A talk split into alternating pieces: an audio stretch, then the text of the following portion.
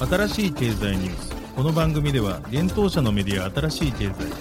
ブロックチェーン仮想通貨フィンテックに関する日々のニュース解説を平日毎日音声コンテンツでお届けしています。そして新しい経済ではブロックチェーン仮想通貨に関するニュース解説記事やインタビュー記事学習記事などのたくさんのコンテンツを掲載しております。ぜひ新しいひらがな経済漢字で検索してメディアもチェックしてくださいそして LINE 公式アカウントではメディアの更新情報を配信しております LINE 公式アカウントにもぜひご登録ください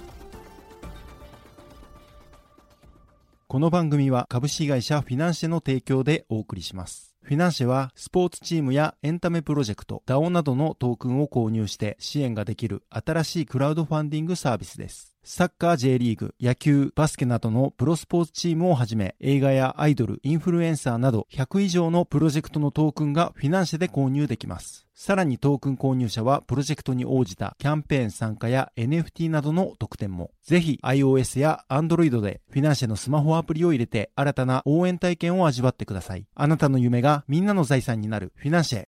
現当社新しい経済編集部の武田です。大塚です。はい、本日は8月の30日火曜日です。今日のニュース行きましょう。Facebook と Instagram に NFT 投稿機能実装。アメリカメタ。シンガポール個人投資家に向け暗号資産取引規制強化の検討へ。ホビジャパンがコスプレトークンコット取り扱いへ国内遺産黎明。アメリカコインベースディファイレンディング大きプロトコル上場へ。トレードワルツが9億円の資金調達、累計額39億円に。B リーグのレバンガ北海道、フィナンシェでトークン追加発行と NFT 新企画。一つ目のニュースは Facebook と Instagram に NFT 投稿機能実装というニュースです。アメリカメタ提供の Facebook および Instagram に NFT 投稿機能が実装されたことが8月29日発表されました。この機能はアジア太平洋、アメリカ大陸、アフリカ、中東の100カ国以上で一部のユーザーを対象に提供されていました。ユーザーは自身の Web3 ウォレットを両アプリケーションに接続することで保有する NFT を投稿できるようになるということです。なお編集部が両アプリを確認したところ、記事執筆時点で Facebook では接続メニューが見当たりませんでした。しかし、Instagram ではアカウント画面の右上メニューの中からデジタルコレクションが選択できるようになっており、そこからウォレット接続できることが確認できました。選択できるウォレットは、コインベースウォレット、ダッパーウォレット、メタマスク、レインボー、トラストウォレットとなっています。ただし、それ以外のウォレットについてはデスクトップ版から設定することが指定されましたが、デスクトップ版ではデジタルコレクティブルとなっており、選択してもアカウント画面に戻されてしまう状態でした。なお、対応 NFT はイーサリアム、ポリゴン、フローとなりますが、ソラナにも対応する方針であることが5日に発表されています。続いてのニュースいきます。シンガポールの中央銀行であるシンガポール金融管理局マスが個人投資家に向け暗号資産取引に関する新たな規制を展開する方針を示したというニュースです。シンガポール金融管理局のラビ・メノン専務理事は8月29日のイベントで、ある調査によれば私たちの警告や対策にもかかわらず、消費者は急激な価格上昇の見込みに惹かれ、シンガポールだけでなく世界的に暗号資産の取引を増やしていると述べました。また同氏は彼らは暗号資産取引のリスクについて非合理にも気づいていないようだとし暗号資産投資の一般投資家へのアクセスに摩擦を加えることを考えていると説明を加えました。デジタル資産のイノベーションにイエス。暗号資産の投機にノーと題したセミナーでさらに同氏はこれらは顧客の適合性テストや暗号資産取引におけるレバレッジや信用枠の使用を制限することも含まれると伝えました。シンガポールは暗号資産への歓迎の姿勢からここ数年、中国やインドなどからデジタルアセットサービス関連企業を誘致し、アジアにおける主要な金融ハブとなっています。しかし最近シンガポールに拠点を置く一部のグローバルな暗号資産関連企業が債務危機に陥り、その多くが消費者保護や市場行為に関する金融規制当局のガイドラインの対象外であることから、規制強化への懸念が広がっています。マスは10月までにこの提案について国民からの意見を求める方針で、現在世界中の規制当局で暗号資産に関する規制の見直しが進められていると付け加えました。マスは今年1月に暗号資産取引サービスプロバイダーが一般サービスを宣伝することを制限するガイドラインを発表しています。アメリカの利上げとインフレの進行により投資家がリスク資産を手放したため、暗号資産は今年に入ってから急落しています。メノン氏は、マスのデジタル資産活動に対する促進的な姿勢と暗号資産危機に対する制限的な姿勢は矛盾するするものではないと述べています。アメリカの暗号資産取引所ジェミナイと当初は中国に焦点を当てた暗号資産取引所フォビはシンガポールで大きな存在感を示している企業です。なお2020年に新体制のもと約180の暗号資産企業がマスに暗号資産に関する決済ライセンスを申請しましたが、シンガポールは現在も続くしっかりとしたデューデリゼンスプロセスの後、これまでに24企業にしかライセンスを与えていません。この記事は新しい経済がロイターからライセンスを受けて編集開発したものです。翻訳は新しい経済の武田が務めました。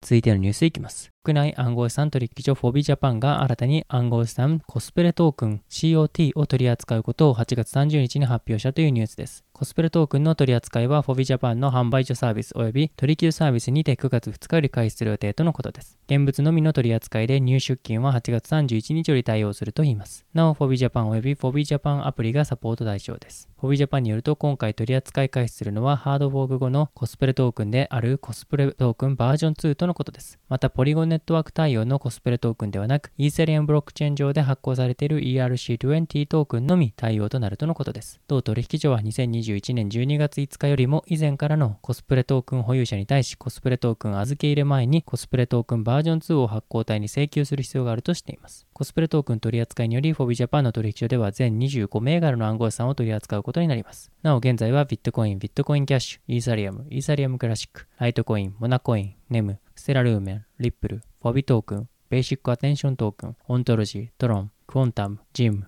リスク、エイダ、ポルカドット、エンジンコイン、IOST、ビットコイン SV、ジャスミー、OMG が取り扱われています。また、コスプレトークンが国内取引所に上場するのは3例目です。現在は Zaif とサクラエクスチェンジビットコインで取り扱われています。続いてのニュースいきます。アメリカ大手暗号資産取引所コインベースで暗号資産 Ooki プロトコルが上場することが8月30日に発表されたというニュースです。取引は流動性条件が満たされ次第、コインベース .com 販売所及び当社提供の個人トレーダー向けプラットフォームコインベースエクスチェンジにて日本時間8月31日午前2時以降に開始される予定です。取引ペアは Ooki プロトコル USD となります。なお日本のコインベースではサービス提供対象外となっています。また Ooki プロトコルは BNB チェーンやポリゴン、アービトラム上で発行されるトークンも存在しますが、今回コインベースが対応するのはイーサリアムネットワーク上の ERC20 規格の Ooki プロトコルのみです。続いてのニュースいきます。ブロックチェーン活用の貿易情報連携プラットフォームを運営するトレードワルツが豊田通商、豊島、上組、富士トランス、三菱倉庫の5社から9億円の追加資金調達を実施したことを8月30日に発表したというニュースです。これにより資金調達累計額は39億円となったとのことです。トレードワルツ提供の貿易情報連携プラットフォームトレードワルツは今年4月の製品版リリース後、サービスフィーを払って実務で利用されるユーザーが徐々に増えているといいます。発表によると今回の追加資金調達はこの流れを加速させるべく実施したとのことです。なお今回出資を行った企業のうち、豊島、上組、富士トランス、三菱倉庫の4社は新たにトレレードワルツでの出資資者として参画しました。既存投資家であるトヨタ通商については今回増資を行った形となります。トレードワルツ代表取締役社長の小島氏は、この度は業界を代表する商社様、物流会社様から出資参画いただけたことに心から感謝申し上げます。合計14社となった株主の皆様と共に、日本の貿易の課題解決に資する機能開発とサービス提供にますます邁進してまいりますとリリースにて述べております。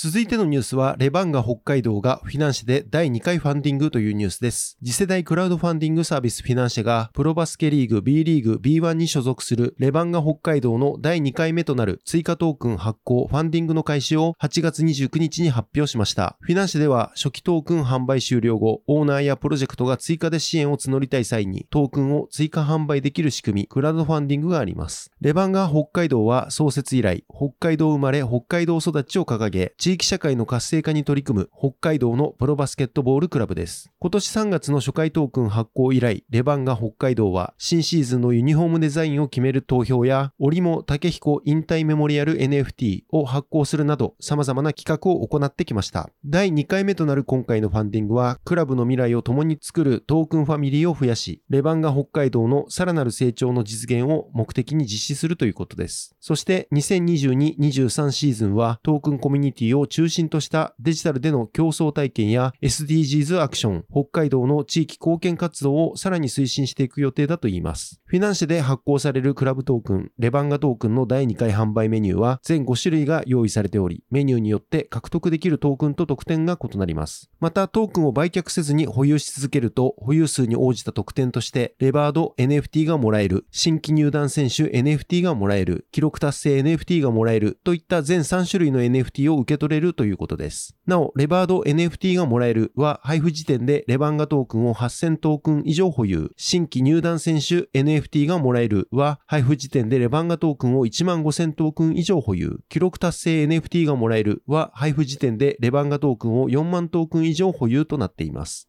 レバンガ北海道の第2回ファンディング実施期間は8月29日13時から9月27日21時が予定されています。はい、本日のニュースは以上となります。そして、新しいコンテンツ2つ出ておりますので、紹介させていただきます。1つ目は、コネク TV のコンテンツ、ニュース解説、ビットコイン2万ドル割れ、要因はです。こちらのコネク TV では、コインポスト代表、鏡隆人と編集部、渋谷裕太が現状のマーケットや注目視されている事例やニュースを解説した動画となっています。こちら記事から動画見られるようになっております。ぜひご覧ください。そして、2つ目は、B ダッシュキャンプ2022サマーレポート、ボリューム1、ネット企業の成長はどこにに向かうのか、Web3 の到来。こちらの記事は今年6月に札幌で開催された B ダッシュキャンプ2022サマーのオープニングセッションとなったネット企業の成長はどこに向かうのか Web3 の到来のレポートをお届けしております。なお予告として10月に B ダッシュクリプトも初開催される予定となっています。10月19日から21日に開催される予定で、新しい経済がコラボレーションパートナーとして企画、運営協力することが決定しています。Web3 に特化したセッションやピッチコンテストを B ダッシュキャンプと併設の会場で実施しますので、ぜひともブロックチェーン暗号資産領域の企業様のご参加お待ちしております。記事に Web3 ピッチ出場者募集や参加についてなどリンクを貼っておりますので、ぜひそちらもご覧ください。はい。このように私たち新しい経済編集部では、ブロックチェーン暗号資産に関するニュースを平日毎日ラジオで配信をしております。本日ご紹介したニュース、コンテンツなどはすべてサイトの方に上がっております。ぜひサイトの方も見に来てください。新しいひらがな、経済、漢字で検索して見に来ていただければと思います。それでは本日はありがとうございました。ありがとうございました。